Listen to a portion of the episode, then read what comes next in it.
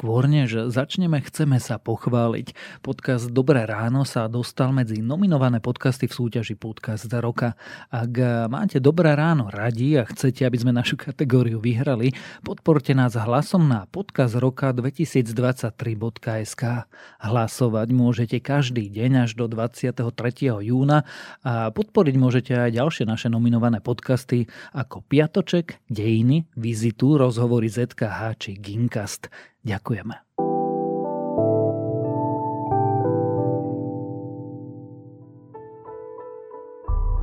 V oceánoch sa deje čosi zvláštne, odborníci hovorí o čudnej teplotnej anomálii.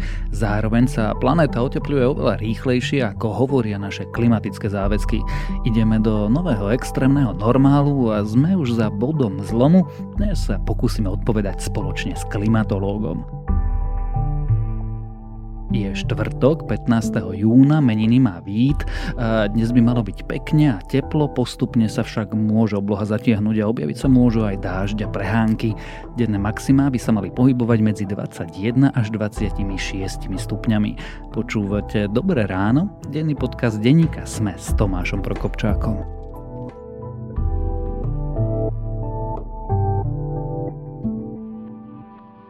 Stačí len nápad a dobrý tím na to, aby firma uspela? Kde sa inšpirujú konatelia najlepších firiem?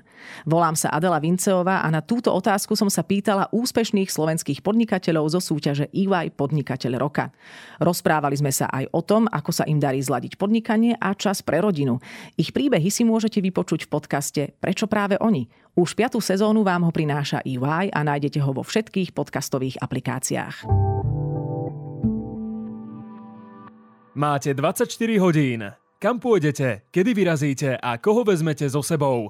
Len na vás záleží, ako sa rozhodnete vyskúšať populárne SUV Ford Kuga. Teraz ho môžete zažiť až na 24 hodín úplne zadarmo. Tak na čo čakáte? Zdolajte hory aj mesto, zažite pohodlie, komfort aj skvelé jazdné vlastnosti. Stačí vyplniť formulár a vaša cesta sa môže začať. Navštívte Ford SK a presvedčte sa sami.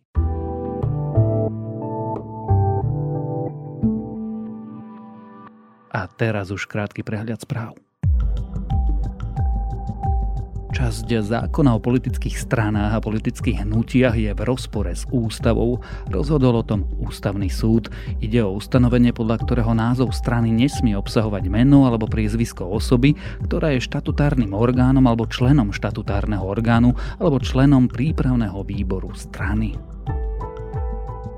Od augusta do začiatku novembra budúceho roka by malo na Slovensku zaniknúť 21 detských pohotovostí. Zo súčasných 61 by malo ísť o zníženie na konečných 40. Vyplýva to z návrhu vyhlášky Ministerstva zdravotníctva. Eurokomisia môže nariadiť Google, aby predal časť svojho podnikania, ktoré sa týka digitálnej reklamy. Predbežný názor úradov totiž je, že Google môže narúšať hospodársku súťaž a zneužívať svoje dominantné postavenie na trhu. Eurokomisia by mohla tiež Google nariadiť, aby takéto podnikanie v Európe zastavil. Google so závermi úradu nesúhlasí. Vplyvný americký senátor James E. Rich zablokoval predaj amerických zbraní Maďarsku. Dôvodom je maďarské marenie ratifikácie vstupu Švédska do NATO. V Spojených štátoch musia byť všetky veľké predaje zbraní schválené predsedom a vedúcimi členmi výboru pre zahraničné veci Senátu a snemovne reprezentantov. Ruský prezident Putin naznačil, že sa znovu pokúsi dobiť Kyjev a vyhrážal sa novou ofenzívou. Putin takto odpovedal na televízne otázky ruských vojnových dopisovateľov a blogerov. Putin niekoľkokrát použil slovo vojna a povedal, že sa možno pokúsi dobiť ďalšie ukrajinské územie. Ak vás tieto správy zaujali, viac nových nájdete na webe sme.sk alebo v aplikácii denníka SME.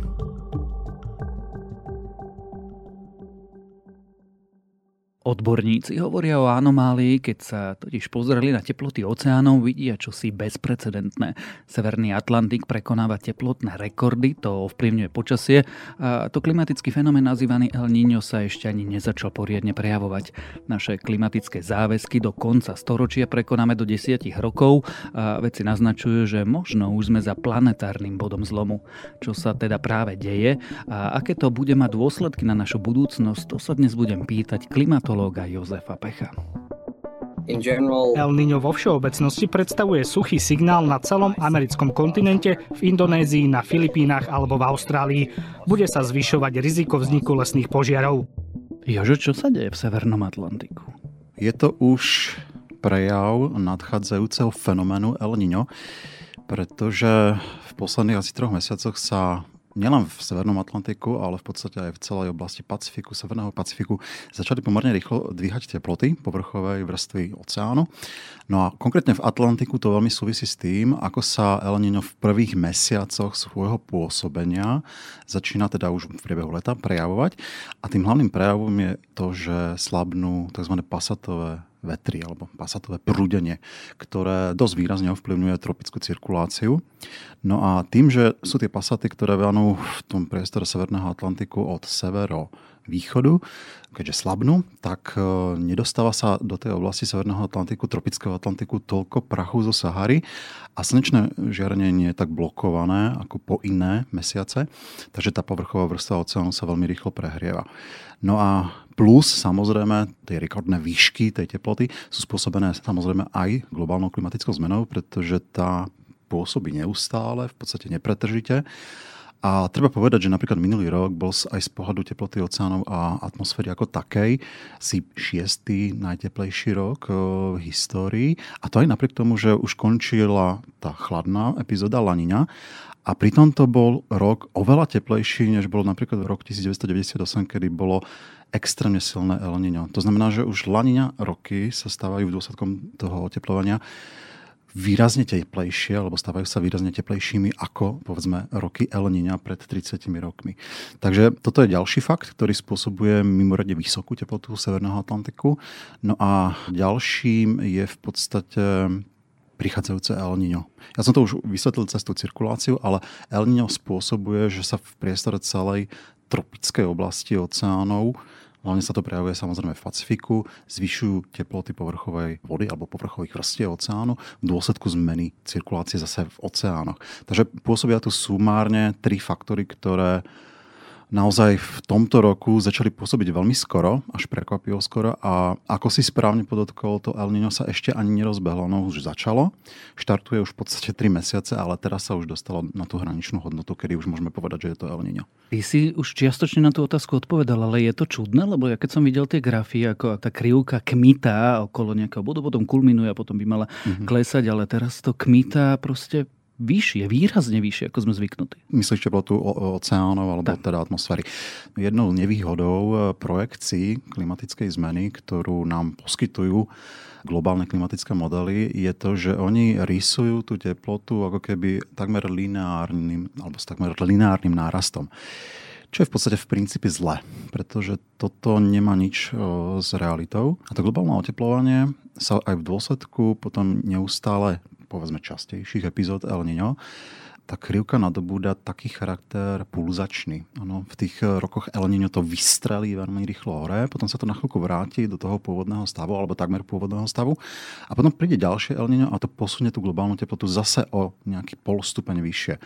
No a ako náhle tá klimatická zmena sa už skutočne rozbehne do takých veľmi vysokých obrátok, ako ja hovorím, lebo ešte sa ani nerozbehla, ale už rozbieha sa, a El Niño bude častejšie a častejšie prichádzať, tak to znamená pre nás naozaj veľmi nepríjemnú situáciu, pretože tá globálna teplota už bude v podstate, a to možno súvisí aj s tou ďalšou otázkou, kedy prekročíme ten bod stability alebo práh stability alebo práh zlomu, že tá globálna teplota jednoducho môže poskočiť v priebehu 10 rokov o neuveriteľné hodnoty. A teraz sa bavíme rámcovo o stupňoch, nie o 10 stupňoch. A toto vieme napríklad aj na základe paleoklimatického výskumu, pretože veľmi podobná situácia sa stala pred 55 miliónmi rokov na prelome Eocénu a Paleocénu. A tam došlo k tomu, že v priebehu asi 20 000 rokov teplota na globálnej úrovni vzrástla asi o 5 až 9 stupňov Celzia v závislosti od regiónu. A tam to malo presne takýto pulzačný charakter. No, vieme to rozlišiť na naozaj jednotlivé roky, aj napriek tomu, že to je tak ďaleká história, ale je to analóg, ktorý sa môže naozaj veľmi rýchlo zopakovať a Hovorím to najmä kvôli tomu, že takáto rýchla, bezprecedentná zmena klímy a ohrievanie teda atmosféry aj oceánov môže spôsobiť nedozerné následky, samozrejme kataklizmatické by som povedal, na biotu a celkový ako charakter života na planéte. Sme tam, lebo ja som v úvode začal, že momentálne pozorujeme severoatlantickú anomáliu. A tiež som povedal, že máme tu nejaké záväzky z Parískej dohody, ktoré sme mali mať do roku 2100 a asi tam budeme v priebehu 10 rokov. Sme na tom bode zlomu, sme za ním. Toto je prvý deň budúcnosti, ktorá nás čaká.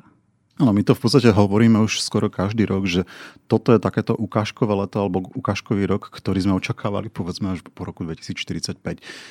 Posledné roky sú naozaj mimoriadne teplé a dá sa povedať, že tá realita dosť výrazne predbieha tie scenáre, ktoré sa v podstate modelovali ešte povedzme pred 30 alebo 20 rokmi. Takže ide to rýchlejšie, než sme očakávali, ale zatiaľ sa nevieme presne vyjadriť k tomu, či už sme dosiahli taký ten globálny bod zvratu alebo bod zlomu, lebo začínajú nám postupne, nechcem priamo povedať, že kolabujú, ale začínajú byť vo veľkom ohrození niektoré veľmi konkrétne, ja to tak hovorím, že komponenty klimatického systému. Jedným z tých komponentov klimatického systému je napríklad morské prúdenie a oceánske prúdenie, ktorého súčasťou je napríklad golfský prúd, ale napríklad aj amazonská džungla, amazonský prales, ktorý pôsobí ako určitý buffer proti jednak oteplovaniu, ale ona spôsobuje aj to, že sa tak rýchlo nevysušuje atmosféra v dôsledku toho globálneho oteplovania. Ale tu Bolsonaro skoro vyrúbal skôr ako...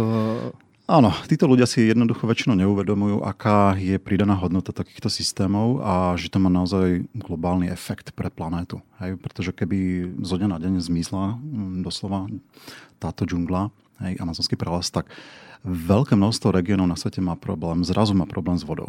Hej, pretože atmosféra cez tú transpiráciu rastlín dostáva veľké množstvo vlhkosti. Ostal by suchšie. No a my sa obávame toho, že aj v dôsledku napríklad ďalšieho El Niña sa môže vyskytnúť opäť podobná situácia ako v roku 2005 alebo v roku 2010, kedy Amazonium postihlo storočné sucho. Áno, veľmi extrémne rozsiahle sucho, ktoré spôsobilo rozsiahle lesné požiare. No a tie lesné požiare sú samozrejme zdrojom ďalšieho uhlíka, takže globálne oteplovanie si tým ďalej výrazne urýchluje. Takže my sa obávame, že ďalším postupným oteplovaním tá amazonská džungla jednoducho bude mať problém prežiť v takom stave, ako ju poznáme dnes. No a sú tam aj ďalšie komponenty, koralové útesy, koralové bariéry, respektíve morský tropický život. Ten, ja sa obávam, lebo už v roku 2016 veľká časť tej severnej polovice východoaustrálskej bariéry mala problém s maintenanceom, teda s podporou života. A niektoré oblasti, tam tie poškodenia koralov boli na úrovni skoro 100%. Áno. Oni sa trošku zrevitalizovali, ale čaká nás ďalší veľmi teplý rok, 2014, a pravdepodobne tá prelomová zima 2013-2014 bude v týchto oblastiach veľmi teplá. 2023-2024. Tak, dobre, že si ma opravil, 2023-2024, že bude veľmi, veľmi teplá. A to môže spôsobiť opäť ten veľmi podobný efekt ako v roku 2016. Hej.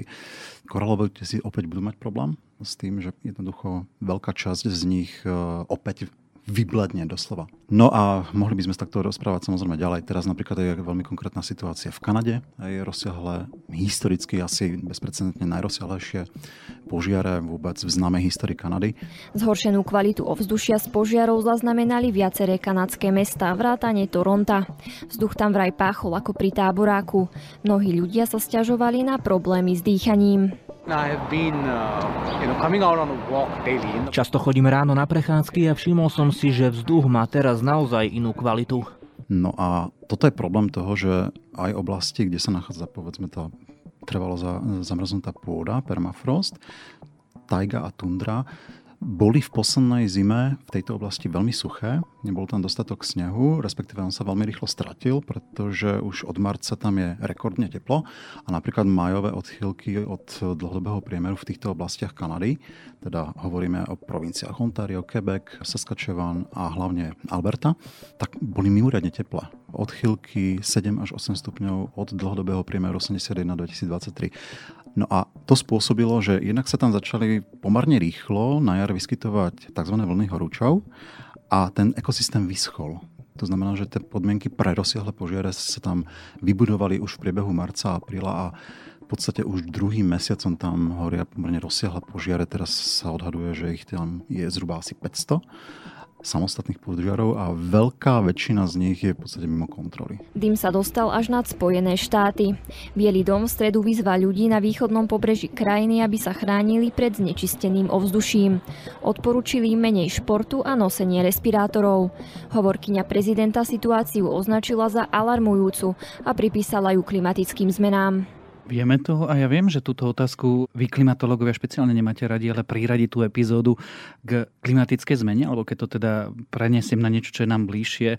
Vieme, že to člnkovanie, ktoré sme tu zažívali pred 2 týždňami v Bratislave, tie prívalové dažde sú vlastne dôsledkom globálneho oteplovania. Áno, keď sa na to pozrieš z dlhodobej perspektívy práve tých trendov, tak ti musí byť jasné, že síce niektorí ľudia to naozaj nemajú radi, keď priamo hovoríme o to, že áno, súvisí to s klimatickou zmenou, ale tá konkrétna synoptická situácia, ktorá viedla k tým mimoriadne intenzívnym zrážkam, napríklad aj tu v Bratislave, možno nebola priamo v dôsledku klimatickej zmeny, že ten impuls prišiel z povedzme tej chaotickej povahy atmosféry, ale dlhodobo sa už začínajú tieto synoptické prejavy, respektíve tie eventy, ktoré sú tým postihnuté, alebo ktoré prinášajú takto intenzívne zrážky, sa vytvárajú už v iných fyzikálnych podmienkach ako pred 50 rokmi. Atmosféra je jednak teplejšia, jednak má väčšie množstvo vlhkosti.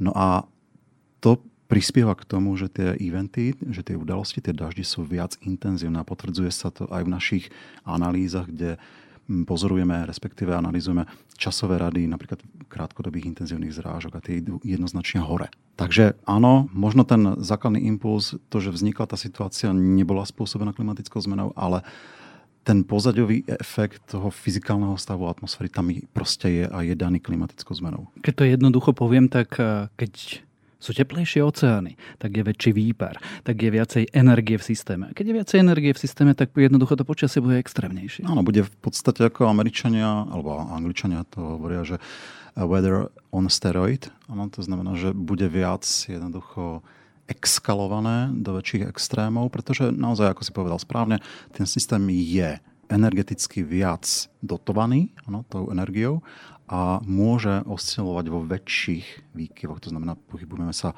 radovo vo väčších výkyvoch, extrémoch, od mantinelu k mantinelu a naozaj pri celom rade extrémov, či sú to extrémy teplotné alebo extrémy zrážkové, sa tie hranice posúvajú stále ďalej a ďalej do tých väčších extrémov samozrejme. Takže naozaj toto by som už dnes nie, že nespochybňoval, ale proste toto už veľmi nie je na polemiku, pretože sa tam jednoducho, toto je založené na veľmi jednoduchej atmosférickej fyzike.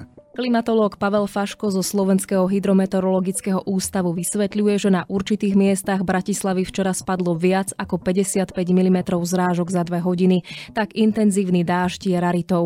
Sa to vyskytuje s pravdepodobnosťou opakovania raz za 100 rokov. Budeme na Slovensku zažívať monzúny, alebo keď to teda rozšírim, čo nás čaká? Monzóny asi nie, aj keď občas sa hovorí o medardovskej kvapke, ktorá pripomína trošku monzónovú cirkuláciu, ale monzón to teda presne nie je. Ako som naznačil, pôjde to k väčším extrémom. Musíme počítať s tým, že tá celková globálna teplota vzduchu narastie, to znamená, môže byť zaznamenaný napríklad rekord globálnej teploty na Zemi, ako ročnej hodnoty v týchto najbližších rokoch. A aby som začal úplne všeobecnejšie, tým, že sa zvyšuje teplota všetkých ročných období, tak začína sa nám predĺžovať výrazne leto. Prvá taká lastovička, rok 2018, leto trvalo v podstate skoro viac ako tretinu roka, áno, 140 dní, hlavne v južnej polovici Slovenska. Leto sa nám bude postupne predĺžovať, hlavne v jeho prvej polovici môže byť naozaj veľmi suché.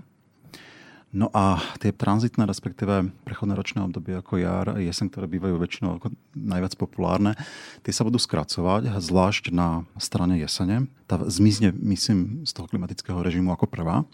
A nahradí ju taká veľmi, by som povedal, daždivé alebo mokré, vlhkejšie obdobie, ktoré pripomína skôr klimu Stredomoria, kedy na konci leta a na začiatku zimy tam prichádzajú pomerne intenzívne zrážky. Tak takýto režim pravdepodobne budeme zažívať v druhej polovici tohto storočia už aj na Slovensku. No a zima bude taká mierna, väčšinou tej prvej polovici, ako som naznačil, skôr upršaná, daždivá, v tej druhej polovici trošku chladnejšia, ale v priemere budú stále pomerne vyššie teploty. Mrznúť bude určite, dokonca sa u nás bude vyskytovať aj snehová pokrývka, ale toho prírodného snehu bude stále menej a menej. Čo bude, a to je už môj kľúčový odkaz tejto odpovede je, že práve tou miernejšou, teplejšou zimou s menším množstvom snehu, dokonca aj na horách, sa môžeme častejšie dostávať práve v tom jarnom, respektíve v tom na začiatku letného obdobia k častejším a rýchlejším suchám. To znamená, oni budú prichádzať rýchlejšie, budú mať väčší progres, môžu prichádzať dosť nepravidelne, ale všeobecne bude platiť, že práve tá prvá polovica leta môže byť v našich podmienkach veľmi, veľmi suchá. Čiže lyžiarsky vlek by si asi nekúpil? Nie, rozhodne nie.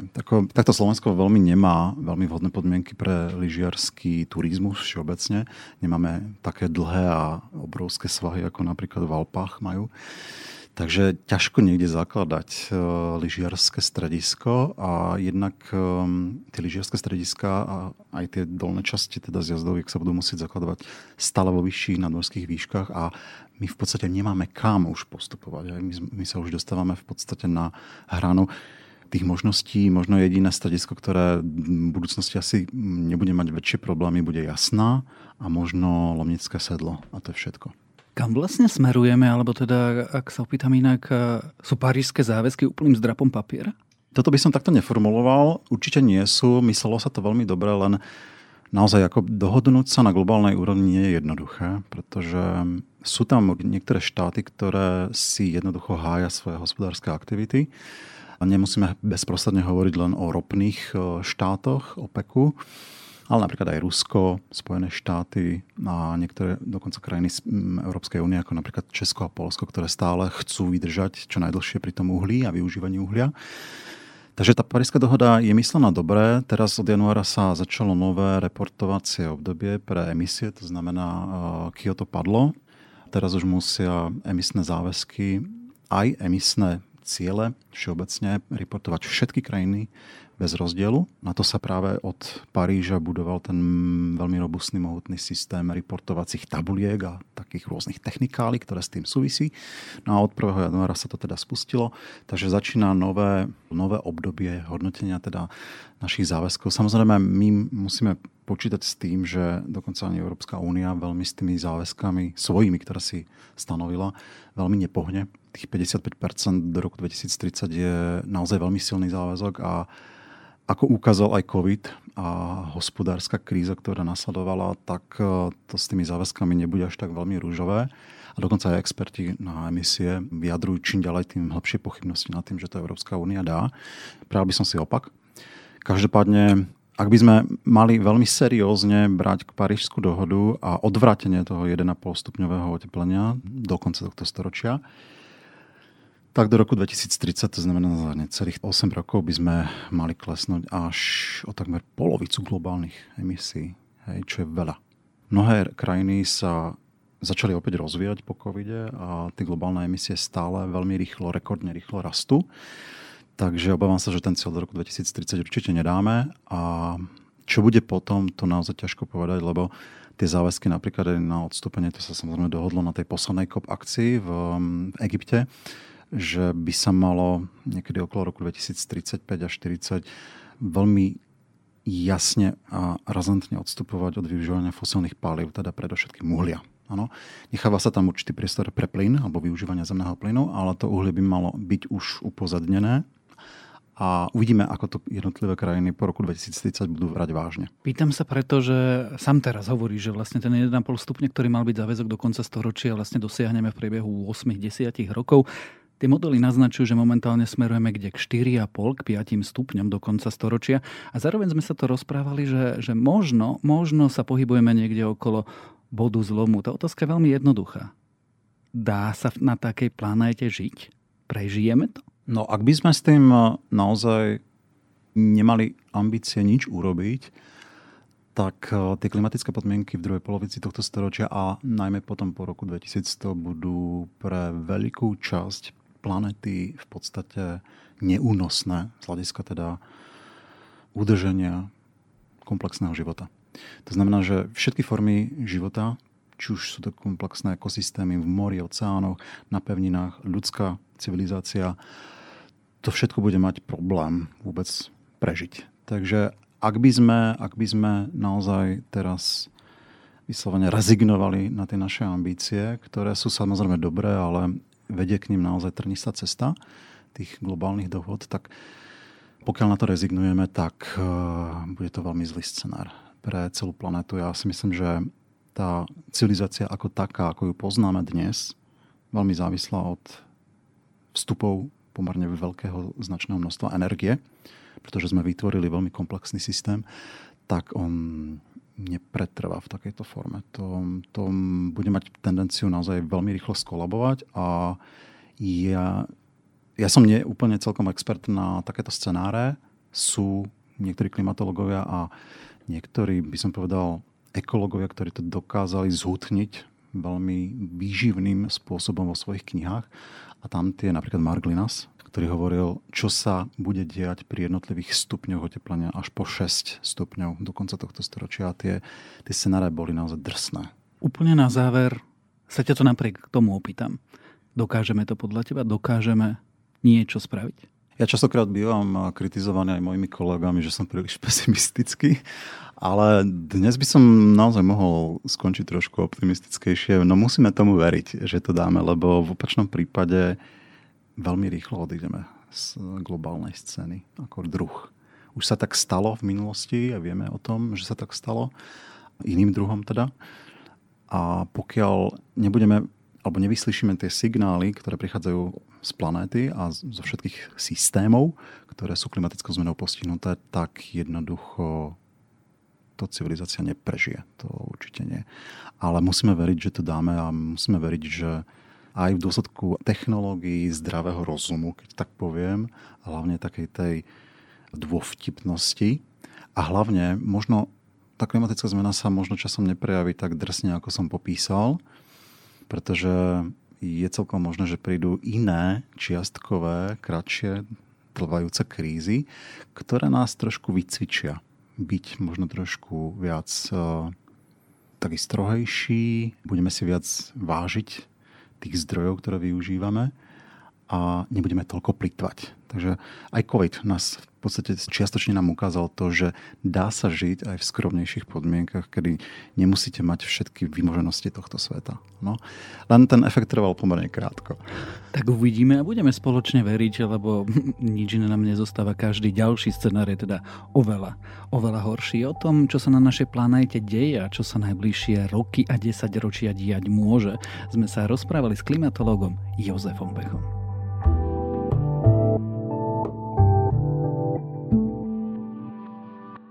Na dovolenku s novou GoPro kamerou či cestovným kufrom Samsonite? Nezáleží na tom, či idete oddychovať k moru alebo na spoznávací výlet. Uzatvorte si cestovné poistenie od Wüstenrot online a výhra môže byť vaša. Cestujte bez zbytočných starostí. Wüstenrot. Sme s vami v dobrom aj v zlom.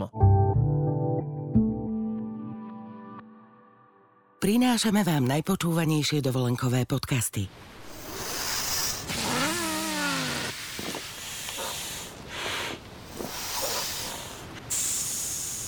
Celý rozhovor dvoch odfukovacích nafukovačiek na pláži si môžete vypočuť na svojej dovolenke.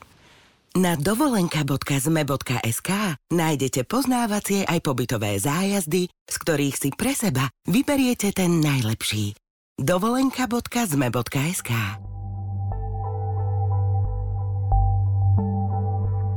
Kanadu trápia rozsiahle požiare. Prírodná katastrofa viedla k evakuácii desiatok tisíc ľudí a dôsledky pocitila nielen Kanada, ale aj Spojené štáty. Ale spôsobila tieto konkrétne požiare klimatická zmena a prečo síce platí, že otepľovanie povedie k častejším extrémom, no konkrétnu prírodnú katastrofu je také ťažké spojiť s klimatickou krízou, to už vysvetľuje BBC Future v texte Spôsobila klimatická zmena kanadské lesné požiare. A to je na dnes všetko. Dávajte na seba pozor. Počúvali ste Dobré ráno, denný podcast denníka SME s Tomášom Prokopčákom. A pripomínam, že dnes vychádzajú aj nové epizódy podcastov Index a Ľudskosť s Kamilou Magálovou.